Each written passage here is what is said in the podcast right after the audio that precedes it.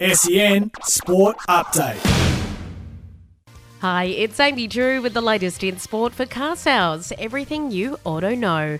Round 15 of the AFL continues tonight at Marvel Stadium with St Kilda taking on the Lions. Geelong star Jeremy Cameron has been cleared of serious injury concerns after he was knocked out in an accidental collision with teammate Gary Rohan during last night's win over Melbourne. The 30 year old will miss next week's clash with the Swans while under concussion protocols. Jeremy Howe will return to the Collingwood lineup for Sunday's clash with the Crows after being missing since round one with a gruesome arm injury.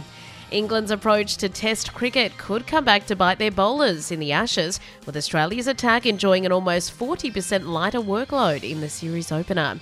And in golf, Adam Scott has produced a stunning birdie blitz to be tied for second after the opening round of the PGA Tour's Travelers Championship.